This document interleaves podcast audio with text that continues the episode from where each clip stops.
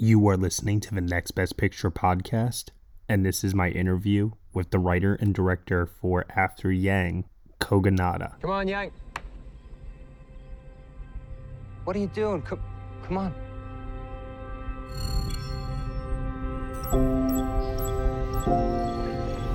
What happened to Yang? I don't know. He shut down last night. He won't restart. Has this happened before? No. If we can't get Yang fixed, we're not gonna buy another sibling for Mika. It is an interior core problem. I need your permission to break open the core. We've always known that some bots are equipped with spyware. You might not want this bot in your house anymore.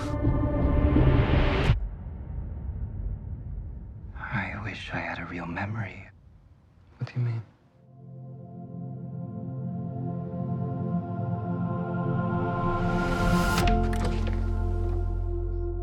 Did Yang want to be human? That's such a human thing to ask, isn't it?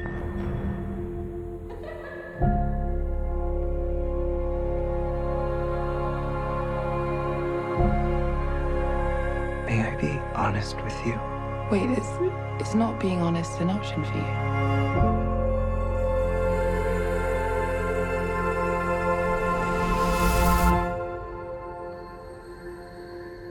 Do you want him back? Of course I do. I want him back too. I just need a little more time.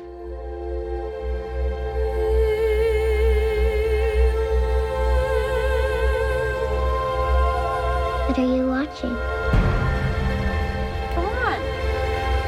Kogonada, thank you so much for taking the time to talk with me today about your newest film, After Yang, a film that we are all extremely excited about over here at Next Best Picture. Uh, well, thank you. Yeah, it's an honor to be on your podcast, and yeah, and thank you for that response. That that's encouraging. Thank you very much. Um, we saw the film, most of us at Cannes earlier uh, last year, uh, but then we saw it at Sundance, and now it's coming uh, both to theaters and also going to be uh, streaming for people uh, via Showtime. How does it feel to have kind of this slow rollout for this film and Mhm. gradually see more and more people uh, watching the movie as opposed to it all happening at once? Do you do you like kind of that build up to the release? Uh, well, you know, it's so different from like uh, Columbus in some ways because you know uh, I made that film, eh, you know, in three weeks and Mhm. cut it almost in through, you know, and then it was on Sundance and then it it, it got released. So I only have those two experiences. Um, no, it's interesting. You know, I'm still kind of in it. I, I think you do at one point, and it was delayed because of the pandemic as Yeah. well. So it's like, uh, you know, it's been two years. So I'm uh, I'm so happy that it's going to be out in the world and people can love it or hate it or dismiss it or whatever. You know, you just want a film to uh, for people to be able to, to discover it. So I'm I'm really glad that we're at at this point. Um, and yeah, and there was something though between Cannes and Sundance. Yeah, there was some. You know, I. I yeah, yeah, I was actually able to make a, a few adjustments. You know, I talked to A24 after Cannes, and Mhm. uh, it, it did afford me uh, to uh, a, a moment to to improve some things. And uh, yeah, so I think looking back, I'm just so glad, you know, that uh, I had the time because uh, I'm really happy with this version. You strike me as a perfectionist, somebody who takes uh, great care and detail with their work, uh, and Mm. is probably never satisfied fully uh, with with the work.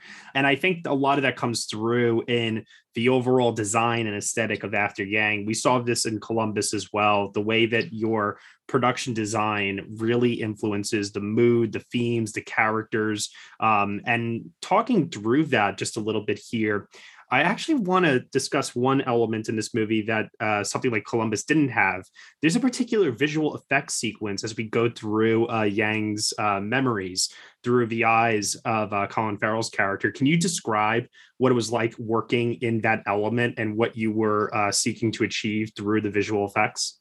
Yeah, you know, I knew that it, it was a real unknown. Uh, uh, you know, like I wrote it and I knew that I didn't want it to be navigated like a computer interface that was very uh, familiar to us and Mhm. knowable. And throughout the process of even writing the script, I always wanted Yang to feel like a mystery, even to me. You know, I didn't want it to feel like, oh, I, and, and, and wrote to that. And so I just knew that this memory space was going to be um, a, you know a, a- mystery like we wouldn't even know fully how it it functions and then the more I, you know i thought about it the more i also wanted to to have a sense of yang's own longing for a sense of place that Right. somehow even in the even in the absorption of these memories that it was creating a, almost a spatial environment that that you know uh, and that started to get very exciting you know the, Mhm. that, that both of those elements and i worked with this incredible um, uh, designer um, Raoul Marks, who I knew uh, uh, years ago. We were sort of mutual admirers of, of works that we were putting out, shorter works, um, and yeah, and he just did this lovely job of of sort of translating that and. Um, yeah, so that was a real surprise because you know uh, it's not as if I sketched out this is exactly how it's going to be. I just knew that um, I wanted to have those elements of, of the unknown, uh, but also Mhm. something that was spatial and organic. So I, I- you know, I've seen a lot of films, uh, a lot of sci-fi films made on this kind of scale and budget that talks about themes of what it means to be human. But to me, After Yang is going with for something a little bit more specific as it pertains to Asian identity. And I was wondering if you could talk a little bit about the separation of that, and was that something that was uh, deliberate in what you were looking to explore through the screenplay? Because I found it to be just such a unique entry point into a genre that you know can feel quite familiar at times. Yeah, yeah, and I mean, I, I think those films that, uh, and and there are a lot, you know, that sort of Pinocchio theme of like uh, something artificial wanting to be human uh, has existed, and there's a reason why that that feels meaningful. So I don't want to dismiss that, but I had always, you know, I, you know, when Ada says. That's such a human question, you know, because we just have this assumption, and you know, uh, being human is hard, you know, and, not only is it hard, uh, the existential element of being human, of like, why are we here, and and uh, you know, it it is this uh, question that I've always, you know, sort of struggled with. Um, and I just thought, you know, when it comes to something like AI, they don't have to ask that question. You know, they know their origin story, and and uh, and uh, you know, and maybe we imagine that they they want to be liberated from it. But I just thought I wanted to the other greater tension for me when I was uh, both reading it and adapting it, because you know the author is an Asian, but he had written this story, and and I love the author and wrote it very sensitively. But Mhm. I just thought, as an Asian filmmaker adapting it, it was very interesting to me that Yang uh, was manufactured to be Asian, Mhm. and and in that strange way, I, I related to that. You know, like because I. Uh, most of my life has been in America, and there is this construct of Asianness that um, that I feel, even in my own identity. Um, you know, I'm asking that question of what it means to be Asian. And when you ask that question outside of your country, and maybe even inside the country, you have to deal with this sort of presentation of Asianness, this this perception of Asianness. And that was a fascinating question, you know, for me, and and something that was surprisingly um, uh, relatable.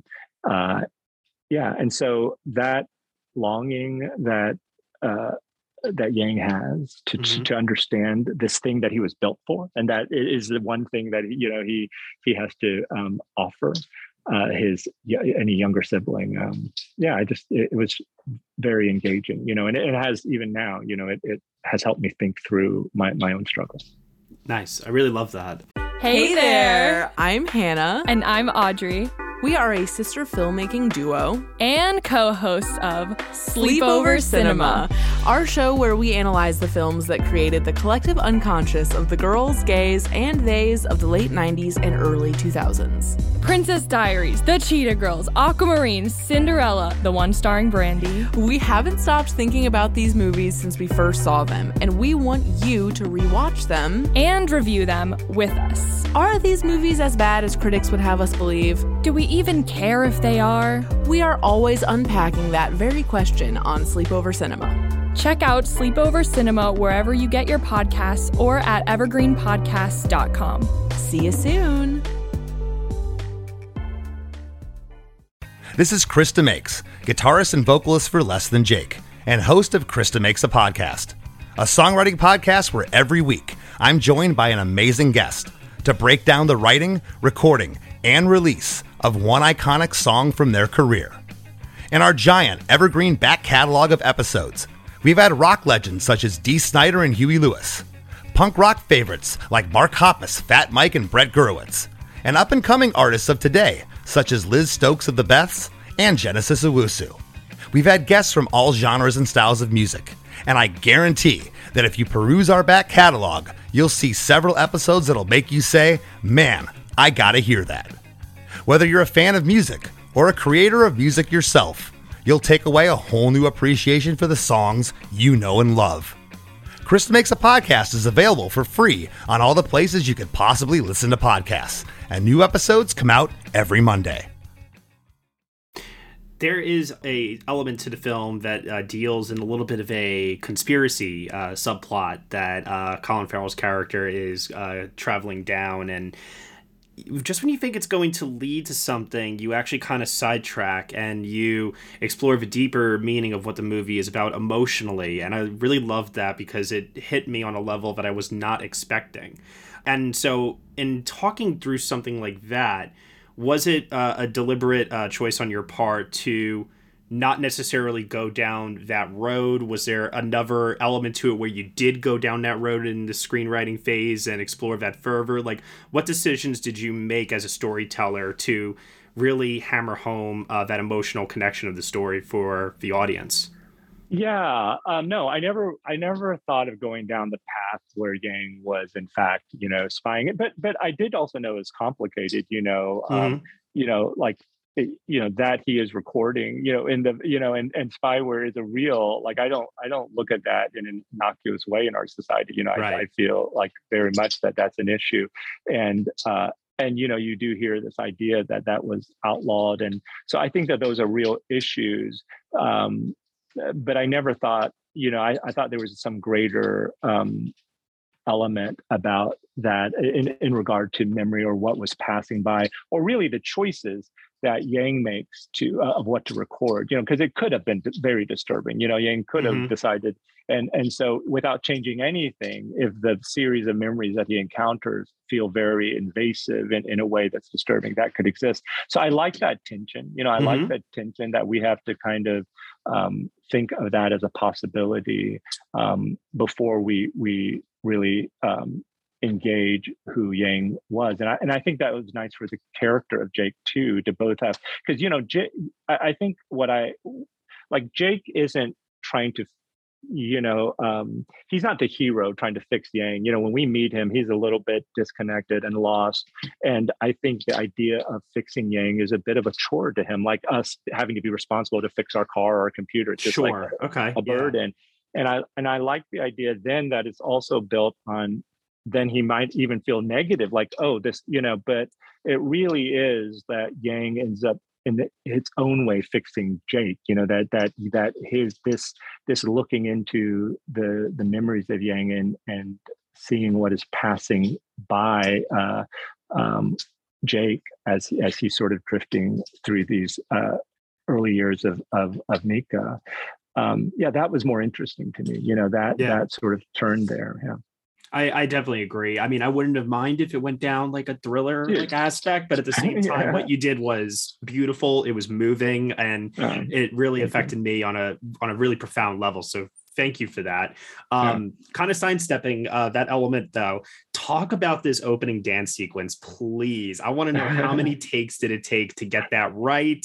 Um, Where did the idea come from? Because it is just so creative, so much fun. I love that the movie uh, starts with that. Yeah, thank you. Uh, yeah, you know, I had written it into the script, and it was sort of a delight to even think about the film starting that way. Um, yeah you know there was just some moment when i was writing the intro that i just thought um, i want to see all of these families in sync before the, you know before things begin to unravel a bit mm-hmm. um, and the, the idea of literally seeing them in sync uh, and just suspending it as a credit sequence was really exciting for me and then once i thought about it that way i thought about this uh, martial arts film that i saw when i was maybe uh, nine or seven or nine uh, and I only saw, saw it once, but it has it stayed with me. You know, uh, I got a copy of it when I was in college, like a VHS copy of it. But it's called The Kid with the Golden Arms. It's like a mm-hmm. Shaw Brothers film, and they had this suspended sequence where everyone's doing their special uh, uh, martial arts technique. Uh, so, uh, so then I thought, oh, I want to you know do something in that way. And then we had this incredible Celia Rowlson Hall choreographer who built the dance, and you know she only had like a few days to try to get every one of the actors uh, to understand the dance. Um, so she made videos. She had uh, they could come into her studio, and then all the other fam- the family members that weren't a part of the film were like dancers uh, uh in her studio.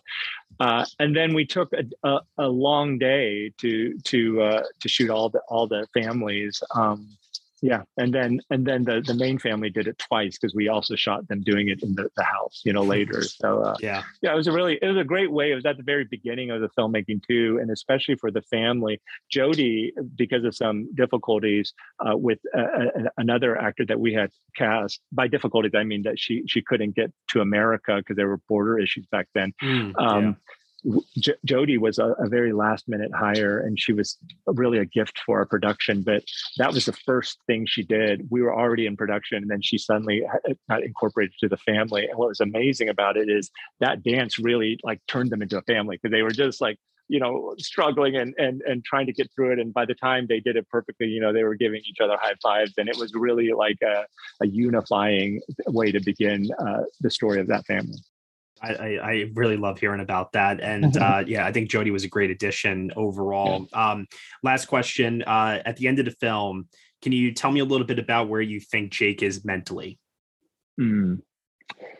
Oh, that's a, that's a, I've never, no, no one has asked that. Um, you know, in the same way that I've, I, I, I have kept Yang and I, I, this is the kind of way I write, you know, where I don't uh, know, I, I keep my characters to be uh, like some someone that I, I want to explore you know so i i uh, i always wanted yang to be a mystery and, and and it's not just yang but it's probably true for all the characters and uh, jake throughout this uh, script you know i would say you know that he has you know a particular expression uh, and i don't write that a lot you know like what their expression is but i would often right like and we don't know whether what what he's feeling. So that was up to you know uh, colin uh, to answer that if he wanted to. And and um, but yeah i mean i think at the end um, you know i don't know but it, it, it, certainly feels as if he is reconnected with the family and maybe even reconnected with his uh, a, a, deeper sense of meaning you know? Mm-hmm. um,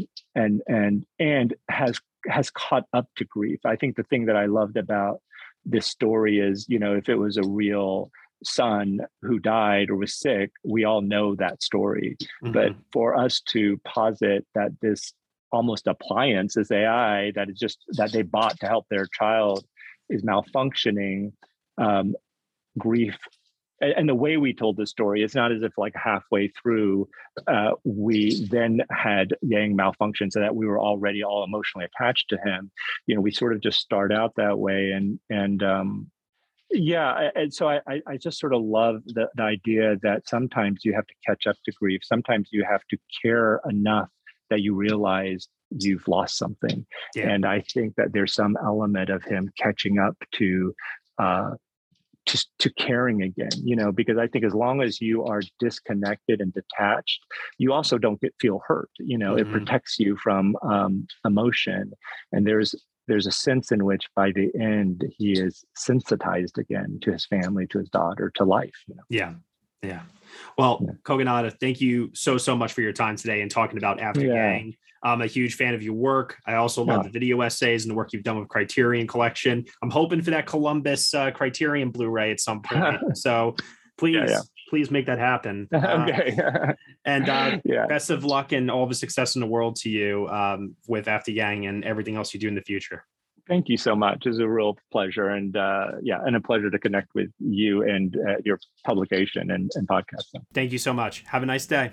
All right, take care. Hey everyone, thank you so much for listening to my interview with the writer and director for After Yang, Kogonada, here on the Next Best Picture podcast. After Yang is currently playing in theaters and available to stream on Showtime. You have been listening to the Next Best Picture podcast. We are proud to be part of the Evergreen Podcast Network, and you can subscribe to us anywhere where you subscribe to podcasts. Be sure to leave us a review on Apple Podcasts and let us know what you think of the show. We really appreciate your feedback and your support, which you can also lend on over at Patreon. For $1 minimum a month, you'll get some exclusive podcast content from us. Thank you so much for listening, as always, and we shall see you all next time.